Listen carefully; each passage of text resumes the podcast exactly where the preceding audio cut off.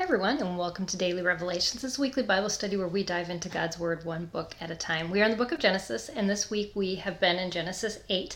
Today is the fifth day of our study, so it's the last podcast, the last video for this week. And we use a different precept method to just dig into God's Word, ask Him to speak to us as we slow ourselves down and we spend time just allowing the Holy Spirit to speak to us as we open up His Word, as we listen to it, as we read it.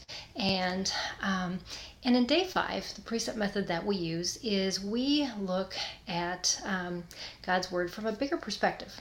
Either within the contents of this chapter or this book, um, or maybe in the contents of the Bible, or maybe in the contents of life and beyond, and maybe in your life or the, the work of God that's continuing through the generations. Um, just however the Holy Spirit speaks to you.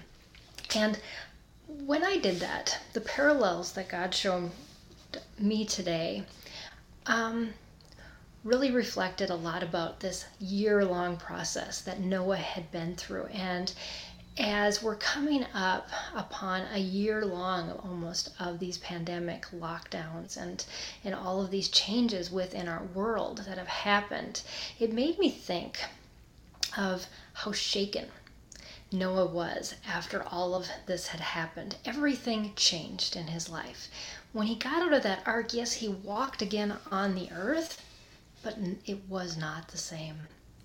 And we find ourselves in that same place that when things start to reopen, when the promises of, you know, I'm, I'm booked to start speaking live audiences again um, in May, what is that going to look like? I promise you it's going to be different. And are we ready to embrace being remade?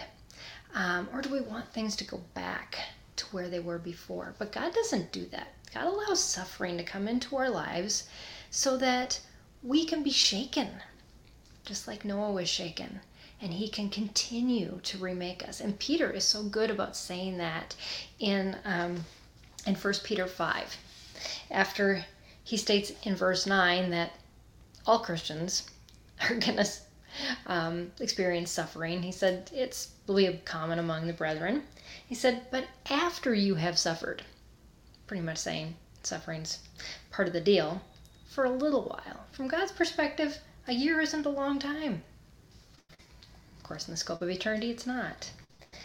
The God of all grace, who has called you to his eternal glory in Christ, remember, this is a pursuit for the long haul, not the short one, will himself perfect, confirm, strengthen, and establish you.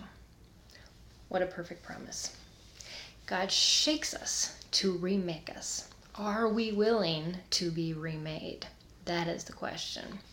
And are we willing to follow God's lead in what that looks like?